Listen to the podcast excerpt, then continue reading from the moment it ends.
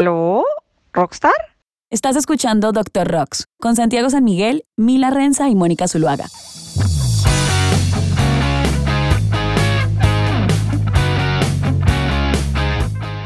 Hola a todos, ¿cómo están? Mi nombre es Santiago San Miguel y ustedes están escuchando el podcast Doctor Rocks, un podcast en el que un par de abogados de entretenimiento nos juntamos para darle a artistas herramientas para que tomen el control de sus proyectos. Hoy me acompaña como invitado Oscar Suárez, que es abogado en la OMPI y trabaja en el Centro de Arbitraje y Mediación de la OMPI, para que charlemos un poco de ellos, qué es lo que están haciendo, cuáles son las herramientas que, que pueden poner a disposición de artistas que están escuchando este podcast. Y bueno, Oscar, placer tenerte por acá. Santiago, qué gusto por la invitación, por estar aquí hoy hablando un poco de, mejor dicho, dejando grabado un poco de lo que siempre hablamos cuando nos vemos. Eh, eh, un- la verdad, un gusto poder estar hablando de acá. Eh, coincidencialmente estaba en Colombia, yo, yo estoy en Ginebra, la OMPI está en Ginebra, la Organización Mundial de la Propiedad Intelectual. Particularmente trabajo en el Centro de Arbitraje y Mediación, que lo que hacemos para simplificarlo es ayudar a las personas, artistas, creadores, intérpretes, a solucionar sus controversias, a intentar resolver esas peleas que pueden surgir, a buscar cómo de pronto un tema de que hay una infracción de sus derechos y alguien no les está pagando, cómo, podemos, cómo podemos ayudarles desde la OMPI con gente experta en el tema en solucionar esto y, lograr de alguna forma cerrar esa brecha de valor, ayudarles a que puedan recuperar los dineros que no han sido pagados, reconocimiento de sus obras, etc. Hay, una cantidad de controversias que te contaré más adelante. Pero, pero ahí es que, o sea, como una demanda a un juez o por dónde es la onda.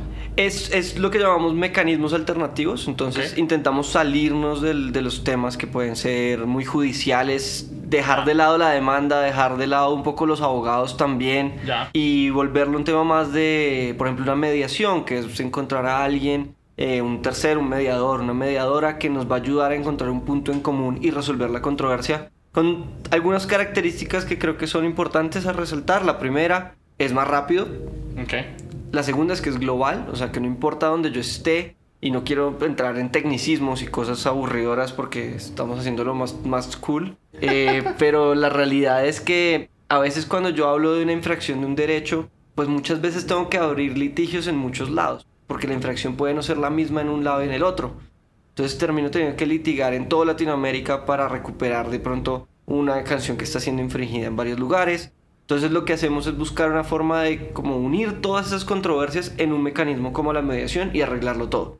Sí, es, es que nosotros igual hemos visto que, que litigar una, una, una reclamación, así sea entre diferentes ciudades, ya es suficientemente chicharronudo.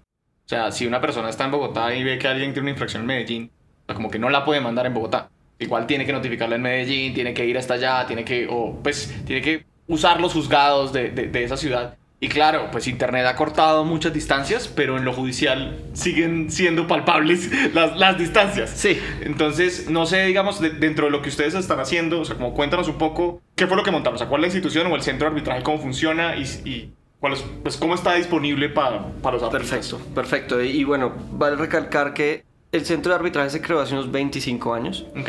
Y fue con esta visión de no solamente ser como esta, somos un, somos un organismo especializado de Naciones Unidas. Sí. Entonces la organización surge en los 70s y nos dimos cuenta que no solamente era apoyar el desarrollo de los derechos y los, las, las convenciones y demás, sino que podíamos jugar un papel importante en ayudar que ya estos derechos que existen sean respetados o al menos que sean solucionadas estas controversias con las partes. Y de ahí entonces tenemos cosas como buscar, por ejemplo, que solucionemos la controversia directamente entre las partes. Entonces, pongamos un ejemplo. Un compositor que vio que su obra la subieron, eh, no sé, en YouTube, digamos. O un intérprete que vio que su, grabación la subieron allá, el concierto que dio cuando sea lo subieron allá. Y dicen, venga, pero eso es mío. ¿Qué está pasando? Entonces a él, en vez de abrir un- una demanda, que como dices tú, notificar, eso es dificilísimo, y piensa que ahora esto cada vez que ponemos algo en la red está en todo el mundo. Entonces hay una, una posibilidad de que desde lo que hacemos nosotros es que se acerquen las partes y nos digan, mire, tengo este problema, ¿cómo me pueden ayudar a que solucionemos esta controversia? Solucionemos este problema. Y eso es un poco el papel que jugamos. Distintas formas de hacerlo. ¿Qué datos necesita el, el que está poniendo este tipo de denuncia o el que está solicitando este servicio? Sí, entonces, mira, la verdad es que la, la idea, por ejemplo, en temas como la mediación, es que sea bastante flexible. Entonces, no, como no es un tema que nosotros decimos que verdad, realmente la mediación es un procedimiento que es guiado por las partes y Sí. tiene una, un, un tema esencial y es que es voluntario. Las partes tienen que aceptar, pero muchas veces hay una voluntad. Sí. Entonces lo único que necesitamos son cosas muy básicas como el nombre, un correo electrónico y una descripción muy sencilla de cuál es la controversia. ¿De qué fue lo que pasó? Y, para, y lo mismo para la otra parte para que pueda recibir la comunicación. ¿Y qué pasa? Por ejemplo, cuando está, es una mediación en la que nosotros decimos que es abrir un canal de comunicación y esto funciona muy bien. Alguien nos manda una solicitud dice, mire, tengo esta pelea con alguien. Eh, no me está pagando esto, o sé que están utilizando mi canción, o e- etcétera, etcétera. Y nos envía una solicitud. Y de esa forma nosotros lo que... Y se la copia a la otra parte y de esa forma nosotros acusamos recibo. Y decimos, mire, nos acaba de llegar esto.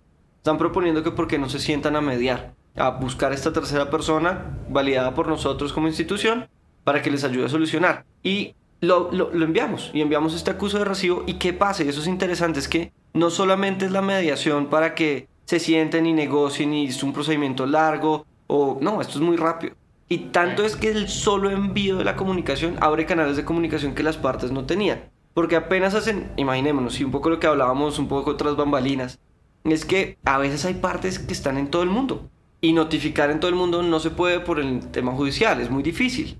A nosotros nos llega una comunicación y nosotros notificamos donde sea que esté. Tenemos como ese alcance, que obviamente, re- reitero, es voluntario, pero al menos es un mecanismo que existe y que le da de pronto un- una visibilidad y a veces el simple hecho de que nosotros enviemos la comunicación le suma un poco de valor a esa reclamación. Y dice como, bueno, esto es un poco serio. Y de pronto la gente dice, bueno, ¿por qué no nos sentamos aquí a negociar? Y, y hemos visto un crecimiento muy importante. Esto fue una institución muy europea al principio. El- el- la casuística nuestra arrancó con casos mayoritariamente en Europa, también en Norteamérica, por, supuesto. Pero en los últimos años, y, y es un enfoque muy grande que hemos dado, es hemos diversificado globalmente donde estamos. Tenemos una, un crecimiento muy importante en América Latina de, de este tipo de controversias. De hecho, no sé las cifras de final de año, pero el porcentaje va a subir. Y pasábamos, en este momento tenemos un 12-13% de nuestros casos controversias con partes latinoamericanas. Tanto nacionales como internacionales. Entonces a veces también hay conflictos aquí en Colombia donde estamos hablando hoy. Y esa controversia también puede ser Colombia, Perú, Chile, Bolivia. Y las abrimos así. Entonces es muy global y nos ha permitido realmente acercarnos a los individuos. Digo individuos, pero también tenemos casos con grandes disqueras, grandes empresas digitales en este mundo de la música.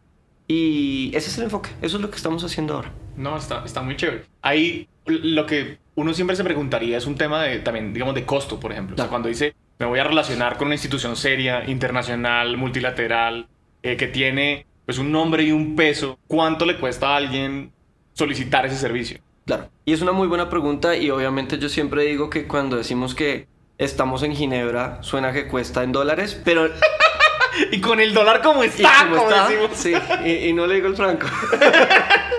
no, pero un poco lo que quiero decir es que nos hemos adaptado a que las tarifas, no nosotros somos una entidad sin ánimo de lucro. Esa es la realidad. Nosotros no somos distintos a otras instituciones que tienen esta fijación porque es un negocio. Para nosotros es estamos con este mandato de Naciones Unidas de ayudar a solucionar las controversias. Entonces, hay unos costos, por supuesto. Los costos se relacionan directamente con el monto de la cuantía. Sí. Pero, por ejemplo, nuestros costos son tasas que tienen muchas consideraciones, incluso descuentos. Por ejemplo, si estamos hablando de individuos, cuando haya una, un, un- un- se presente un caso, por, eh, se consideran unos descuentos, se adapta también un poco a la región. Hay muchas cosas que se toman en consideración. No, no vamos a hablar de tarifas exactas porque Sí, sí, que sacar no. una tabla, pero lo Todo que bien. quiero decir es que el costo es una de las cosas en las que nos preocupamos por contener. Ya. Y eso se contiene en tiempos también.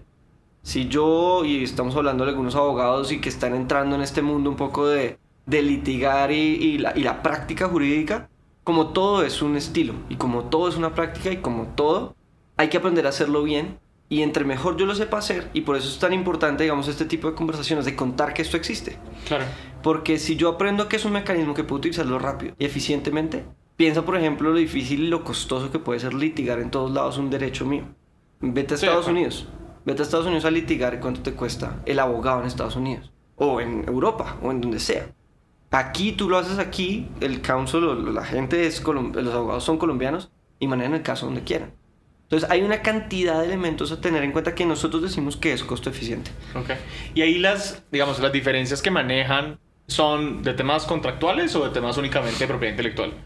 Tenemos un enfoque en propiedad intelectual, pero muchas veces son cosas netamente de derecho comercial. Impago, eh, invalidez de una cláusula. eh, en fin, o sea, Sí, es, sí, sí. es tangencial. Incumplimientos contractuales por todos lados. No solamente manejamos temas contractuales, entonces ahí digamos que en los contratos tenemos las cláusulas de compromiso, por las cláusulas compromisorias, y eso existe. Pero un gran porcentaje de nuestros casos están llegando de temas no contractuales Ya. infracciones, por ejemplo. Claro. Y que no hay ningún acuerdo previo de las partes, pero que lo presentan y las partes dicen, venga, utilicemos el mecanismo en vez de seguir dándole pelea a esto. Sí, es que digamos, nosotros muchas veces nos hemos encontrado es con cosas como, pues, digamos, con una realidad es un poco aburridora para los creadores, en el que si alguien se da cuenta de una infracción, es primero eso, tiene que darse cuenta que le están infra- que, que hay una infracción, ¿no? O sea, Sí. como que nadie le va a avisar, no hay ninguna alarma en internet que diga están utilizando tus cosas. Si es como, te diste cuenta, listo. Y le dicen a uno, bueno, y después de que me di cuenta, ¿qué hago? Sí, y claro, uno puede recurrir primero a los, a los elementos de reclamación dentro de la misma plataforma como Instagram, como Facebook, como Spotify, o sea, llenar los formularios. Y, y hay casos en los que eso no es suficiente. ¿sí? Y cuando dice, ¿cómo lo escalo?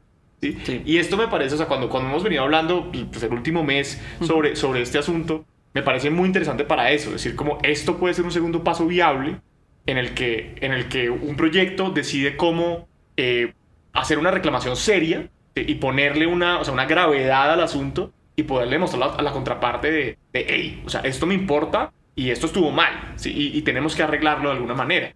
Igual dentro de unos términos muy profesionales, me parece. O sea, como que, que, que eso, que eso ha sido lo otro dentro de Latinoamérica, que, que, que, que por causas ajenas a todos nosotros, igual se ha recurrido a la violencia de muchas maneras para resolver las controversias. Y, y pues nosotros no somos de las personas que recomendamos eso. Sí, pero esto sí se vuelve una cosa interesantísima de, venga, el espacio para hablar eh, está acá. Y, y ahí sí, la pregunta es que, o sea, como que eventualmente una plataforma en la que se puede hacer una llamada, en la que se conectan las partes de distintos países o el rollo, o sea, Por supuesto. doctrina de Zoom, o sea. De hecho, de hecho, tenemos muchas formas en que nos estamos aproximando a la gente. Y esto, este tipo de plataformas de hablar aquí contigo hoy es lo que estamos haciendo. Es decir, hey, existimos. Y no solo existimos, úsenos porque es que esto es nuestro mandato. Exacto. No, y porque es nuestro mandato. Porque Claro, nosotros tenemos controversias muy, muy grandes de plataformas muy grandes. Yo te contaba algunos casos donde son reclamaciones que sí, pueden superar los millones de dólares. Pero el artista de a pie del día a día, el creador de a pie del día a día, puede tener una controversia de mil dólares, de tres mil dólares. Y a veces puede ser por todos lados en el mundo. Y el, solo el costo de entrar no da para la controversia. Claro. Eso es lo que estamos intentando decir. Es como, mire que desde la OMPI, como esta, este sistema que intentamos crear, un sistema de propiedad intelectual equilibrado y eficiente, esto va dentro de ese mandato. Y entonces te pongo, por ejemplo, un ejemplo, y es como vemos mucho que hay una, hay, hay una avidez de los jóvenes de entender ese valor de los derechos de propiedad intelectual. Y cada vez estamos viendo más que esa avidez también implica, oye, ¿cómo hago para reclamar lo que es mío? Y eso es lo que estamos viendo. Digamos, este podcast viene completamente en sintonía con lo que estamos haciendo de la OMP. Y es, oiga, esto no es esta cosa por allá ininteligible, esta gente negociando tratados en Ginebra para que después en unos años lleguen acá y cae como la ley. No, no, no, esto es del día a día. Es cuando yo subo mi video que grabé en YouTube y de pronto hay un reggaetón sonando atrás y de pronto se bloquea mi video, pero oiga, era el cumpleaños de mi tía y tenía un video, una canción. ¿Por qué está pasando eso? Entonces, oiga, eso debería ser el cumpleaños de mi tía, pero no puedo solucionarlo porque ya lo bloqueó el Content ID de YouTube o lo que sea. De pronto, siendo un poco menos, menos, menos básicos en lo que estoy diciendo, pero de pronto yo subo algo que es una parodia de una canción muy famosa. Pero la plataforma lo reconoce como que está bloqueado por esos flags que ahora hay en los sistemas digitales y lo baja. Y yo digo, oiga, pero es que yo, esto, una es, parodia. esto es una parodia, yo quiero hacer esto, o mi libertad de expresión, ¿dónde está? Claro. Y esto es lo que hemos estado también trabajando. Y estos son temas que van un poco, no quiero ser muy técnico en el tema, pero son temas que se están desarrollando, por ejemplo, en la Unión Europea. Y de eso hemos estado mirando mucho desde la OMPI en este momento, diciendo, oiga, hay una pelea muy interesante entre, y estoy mezclando un poco temas, pero hay una pelea muy interesante en el derecho de autor ahora y es hasta dónde va la libertad de expresión y hasta dónde va el derecho de autor. Claro. Y hay unas discusiones interesantes. Vuelvo, subo esta parodia de una canción y esa parodia se vuelve global, como ha pasado muchas canciones en el Sí, no, mundo. mi, mi bebito Fiu Fiu.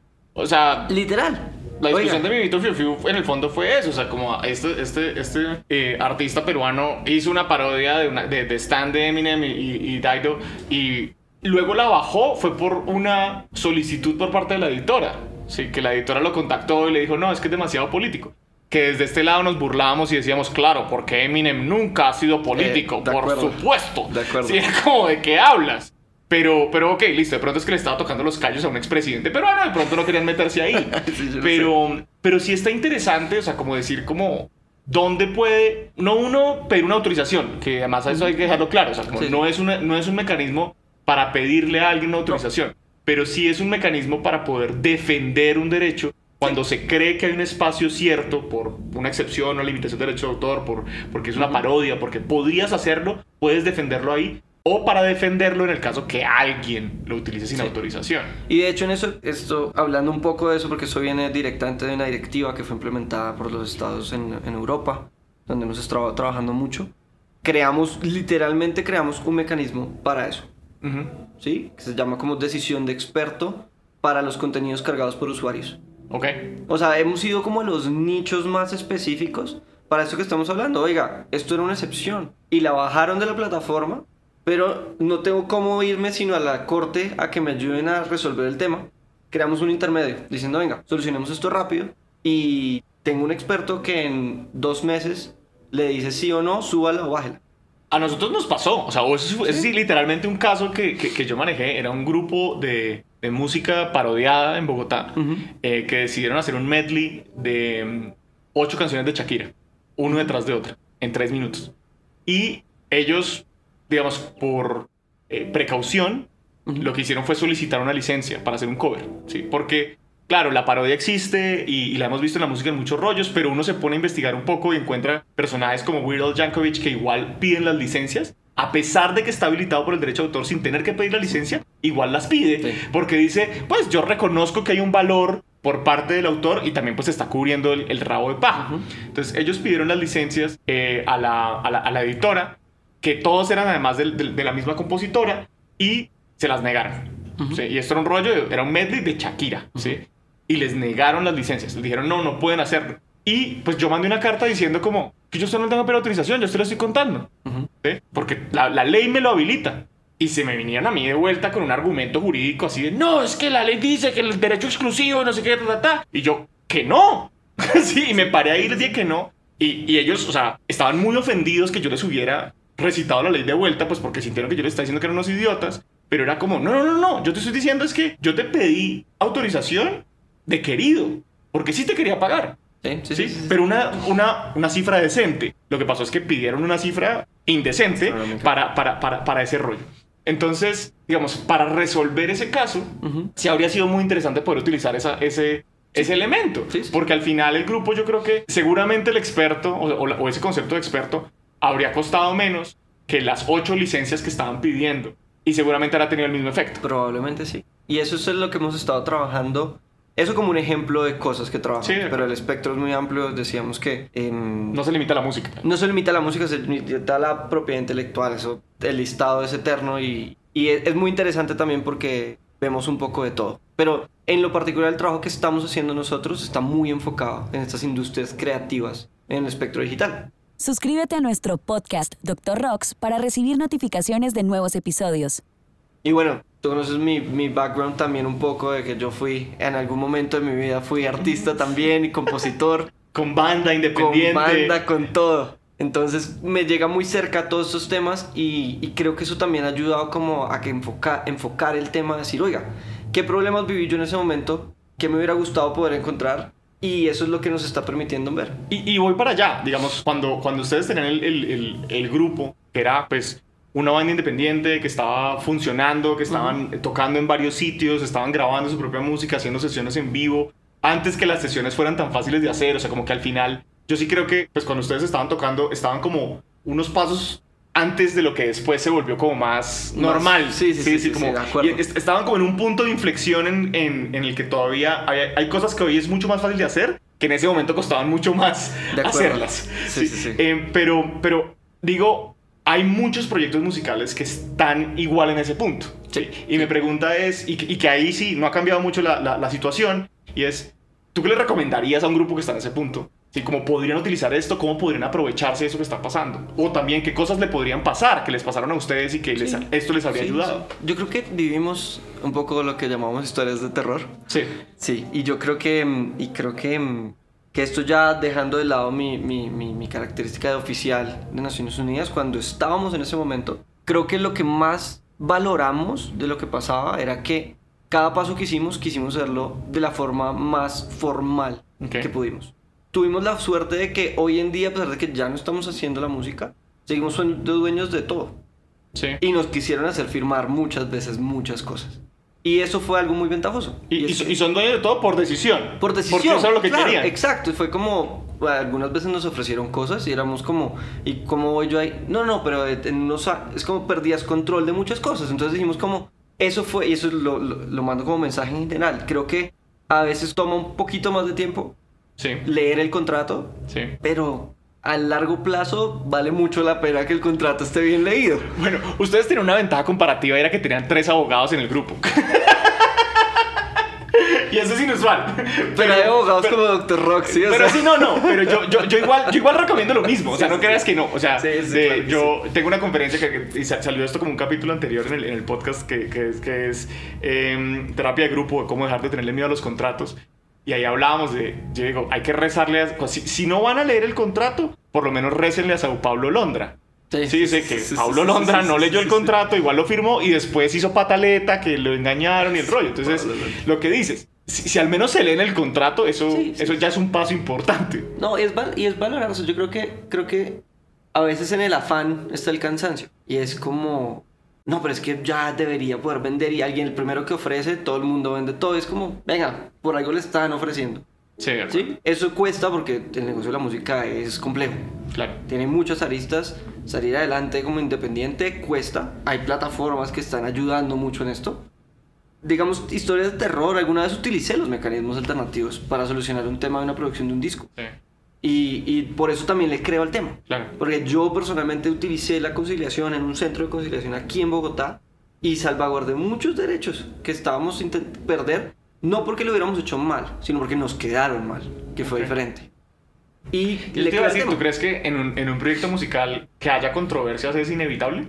Yo creo que en- en la vida, desde las relaciones con amigos, hay controversias. O sea, creo que, creo que la, la misma interacción entre personas genera controversias, unas más grandes que otras, y unas que uno se traga y otras que no. Claro. En la música es igual. Y creo que hay un elemento muy particular de esta industria y es que son personas que viven mucho de expresar, o somos personas en ese momento, que vivimos mucho de expresar lo que estamos haciendo, lo que estamos sintiendo, esa pasión que lleva a hacer la música, o a hacer el video, o el arte.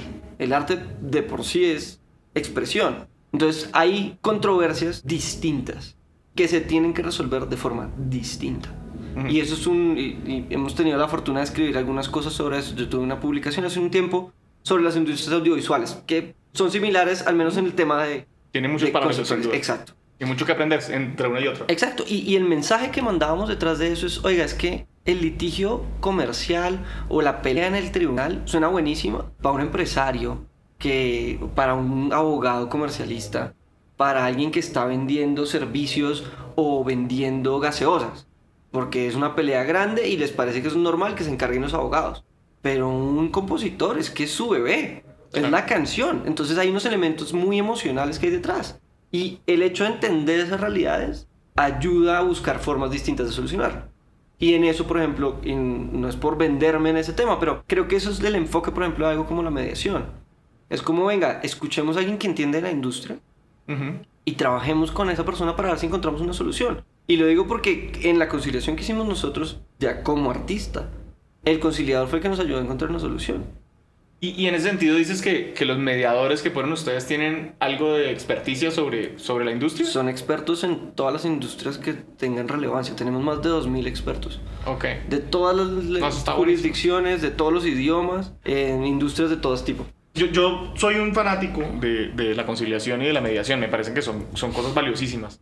eh, porque en la práctica profesional eh, les he sacado mucho provecho Sí. y, y- y hemos logrado cosas muy interesantes.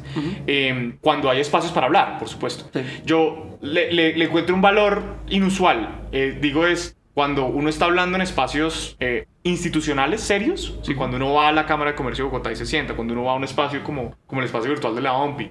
Porque o sea, en esos lugares, solamente, entre comillas, esa solemnidad hace que la gente esté dispuesta Sí. a, a hablar y a llegar a ciertos rollos. Lo digo yo porque es cuando uno habla en la sala de la casa de alguien, está más, eh, llamémoslo, más abierto a mentarle la madre que lo que estaría dentro de una institución seria. Sí, ¿sí? Entonces, hay cosas que yo he visto clientes decirse por teléfono que son durísimas. Que yo, decía- yo decía en algún punto que yo me dedicaba al divorcio, eh, a divorcios musicales. Sí, era porque yo divorciaba bandas. Sí, entonces Sí, era sí, como, al final, pues se decían unas cosas que, claro, llevan años conociéndose, trabajando juntos, y cuando llega el momento de romper, como si fuera una, una relación de pareja, se mentan la madre ambos. Y decir, en estos espacios, digamos, mediando la institucionalidad, permite, digamos, pasar solo del plano de, del rollo emocional, afectivo, eh, de pérdida de confianza, digamos, sí, sí, sí, y, y pasar a- a- al, espacio propositivo al menos, a decir como, bueno, y esto se puede solucionar o no se puede solucionar y de qué maneras. Y, a- y a veces, digamos, hay espacios no monetarios que también son importantes charlar. Yo eh, hace, hace poco cerré una, una negociación en la que el, el aspecto no monetario era el más importante de la negociación. Y era diciendo, pídame perdón. Sí, sí, sí. sí. Eso es lo que más le importaba al cliente, diciendo, pídame perdón, yo necesito que usted me pida perdón y después hablamos. Y cuando eso pasó, listo, pusi- pues nos pusimos de acuerdo en el precio. Pero lo no monetario era igual de importante tenía tanto peso para, para esa parte. De hecho, te cuento, hicimos hace... que me, me- me acabas de acordar de cosas. Hicimos un estudio, eh, de hecho financiado por el Ministerio de, de Deportes y Cultura de Corea, Ujú. de la República de Corea. Esto lo publicamos el año pasado, pero fue una encuesta que hicimos global con más de mil participantes de 129 países, incluyendo Colombia, muchos de América Latina, todo enfocado en el derecho de autor y contenidos digital. Ok. Y preguntando, oiga, ¿cómo están resolviendo las controversias? Ujú. Y muchas de las respuestas que llegaban es exactamente lo que decías tú. Es ese tema de a veces la controversia monetaria no tiene nada que ver. A mí lo que necesito es que me resuelvan que me ofendieron, que ta ta ta. Y cuando tú miras esos resultados... Que me tagué en la foto de Instagram. El Eso era lo único que yo quería. Exacto, pero literal. Y, y cuando tú miras el porcentaje de controversias que habían tenido las personas, porque fueron abogados, pero también fueron entidades de gestión colectiva, fueron artistas, fueron empresarios de la música de las artes, de las industrias creativas, una, un gran porcentaje eran controversias sin cuantía. De verdad. Genial. Sí, para, para que lo entiendas que no es, no, no, es, no es Colombia o Latinoamérica, es el mundo. Claro. Es una cosa que es transversal, porque es una industria muy particular que responde, eh, por eso el derecho de paternidad es tan importante en esta industria. Sí, total, Sí, por eso se lo, lo pusieron ahí en las convenciones. Yo entro en la discusión de que el derecho de paternidad debería llamarse derecho a atribución, maldita sea, y me hago matar en esa, en esa, en ese rollo. Ahí sí ya no entro yo, pero bueno, eso sí ya. Eso, eso, eso lo hemos hablado con varios colegas. Es como que no, que es que el yo me importa un carajo. Yo en esta me hago matar. Pero, pero, pero bueno. No, está, está, está muy chévere. De verdad, Oscar, mil, mil gracias por, por, por tu tiempo. A mí me ha parecido muy interesante lo que hemos venido hablando de, de, de este rollo y me parece que es una herramienta eh, pausarla. O sea, como que sí, sí conocí a un par de colegas que ya estaban como montados en el rollo, pero, pero cuando lo hablamos me parecía vital abrir el espacio sí, sí. dentro del podcast Genial. diciendo, venga, no, o sea, yo creo que lo mismo, cuando yo tuve grupo musical, incluso hoy con mi proyecto musical eh, personal y demás, este tipo de cosas permitirían que uno defienda mucho mejor eh, los derechos que uno tiene. De acuerdo. Y, y ese hecho de poder romper la frontera eh, y poder hacerlo es súper valioso. Claro, encontrar el correo electrónico al que hay que mandarlo, de pronto ahí, ahí hay dificultad. Esa puede ser la dificultad. Y de hecho te iba a decir una cosa que no, no, no he resaltado, pero obviamente en pandemia, cuando muchos tribunales cerraron, cuando muchos, la gente estaba encerrada, de hecho nuestra caso, nuestros casos crecieron. Claro. Porque nosotros estamos completamente digitales. Y todo, de hecho no hay que viajar a ningún lado, todo es ahora la pantalla, nosotros proveemos todas las herramientas, todo, y se reúnen las partes. Y estoy hablando de Singapur, donde teníamos mediaciones, hasta Colombia y México, con los que trabajamos muy cercanos con las oficinas de propiedad intelectual, ayudándoles a resolver. De hecho, hay un enfoque muy fuerte en las legislaciones globales, regionales, nacionales, de empujar estos mecanismos. Claro. Ahí el reto es casi que el horario y ya. Sí, sí, sí, sí. Y de hecho tenemos ya sistemas montados en que hacen las solicitudes Llegan, se crea la audiencia y la gente se, se, se sienta y nosotros ni nos enteramos. Claro. Nos enteramos después y miramos qué pasó con el caso, pero además porque todo es confidencial. Claro. Nosotros ni siquiera sabemos qué hablan en las mediaciones, porque no es nuestro, nuestro propósito. Nuestro propósito es brindar ese foro en que el mediador mediadora está ahí, soluciona la controversia y nosotros no nos mandan ni el acta ni esas cosas, a menos que las partes lo requieran para temas le- legales aparte.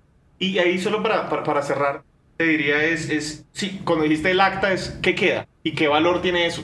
Sí. Te puedes poner tan técnico como quieras, pero... Pero ahí, ahí depende y, y puedo dar un, un poco de contexto internacional. Tenemos a nivel Colombia, somos abogados colombianos, se llama acuerdo de transacción. Sí. La gente dice, yo acuerdo que usted hace esto y yo hago esto, firmamos y mientras se pueda dentro de la ley, acuerdo de transacción y se cierra la controversia, valor de cosa juzgada, todo lo que tiene. En el contexto global puede haber distintos efectos. Lo cierto es que desde 2020 existe una convención que se llama la Convención de Singapur. La Convención de Singapur es una convención que está destinada a que los acuerdos de mediación con carácter internacional, es decir, que es una controversia relevante internacional, las partes están en otros países, pueda, ser, pueda hacerse válida en, el, en otros países que hacen parte de la convención. Ok. Entonces yo la firmo aquí en Colombia. Sí. No, vamos a decir Ecuador, que ya la ratificó. Sí. Entonces en Ecuador la convención ya está en vigor. Sí. Firmamos en Ecuador y otra parte que es Qatar, que estamos hablando del Mundial. Qatar hace parte de la convención también. Entonces firmaron y yo hago el acuerdo aquí y quiero ejecutarlo en Qatar. En Qatar cojo el acuerdo de mediación y voy y lo ejecuto en Qatar. Como, ok. Como un acuerdo de mediación. Eso viene de la Convención de Nueva York del 58 que fue con acuerdos de arbitra con los, Claro. las, las- los laudos arbitrales internacionales. Es como intentar que la mediación tenga este efecto internacional. Ya. Esto para decir que estos son mecanismos que están en la discusión de hoy. Esto fue de 2020, entró en vigor, dos, perdón, fue 2019, entró en vigor en 2020. Ya. Y no estamos hablando del 58 de arbitraje. Sí, sí, sí. Sigue O sea, eh, la, la novedad verdadera, no, no, no, ahí. no la novedad del derecho de Exacto, los... es de verdad, es algo que se está discutiendo y es... Y realmente es algo que está pasando en el día a día. Y, y los invito realmente a que lo miren, entrense a la OMPI, eh, miren el tema si me quieren escribir. Por ahí entregamos, pero puedes escribir oscar.suárez arroba W-I-P-O-I-N-T punto INT y, y ahí me envían un correo, me preguntan lo que quieran y cualquier consulta en español yo creo que se la respondo yo además, entonces está bien. Fantástico. Pues bueno, mi estimado, mil, mil gracias por, por toda esta información, por tu conocimiento. Un placer tenerte por acá. A ti, un gustazo estar por acá. Qué bueno. A todos, muchísimas gracias por su atención. Como siempre, estamos respondiendo preguntas por Instagram, por TikTok, por todos lados. Eh, mil gracias, mil gracias por escucharnos y por ahí nos estamos viendo. Como no hemos considerado todas las características y la situación actual de tu proyecto musical, todo lo que hablamos en el programa es nuestra opinión personal y no debería ser considerado como una asesoría jurídica. Este programa es creado únicamente con fines educativos y de entretenimiento. Esperamos que lo hayas disfrutado. Nos vemos a la próxima.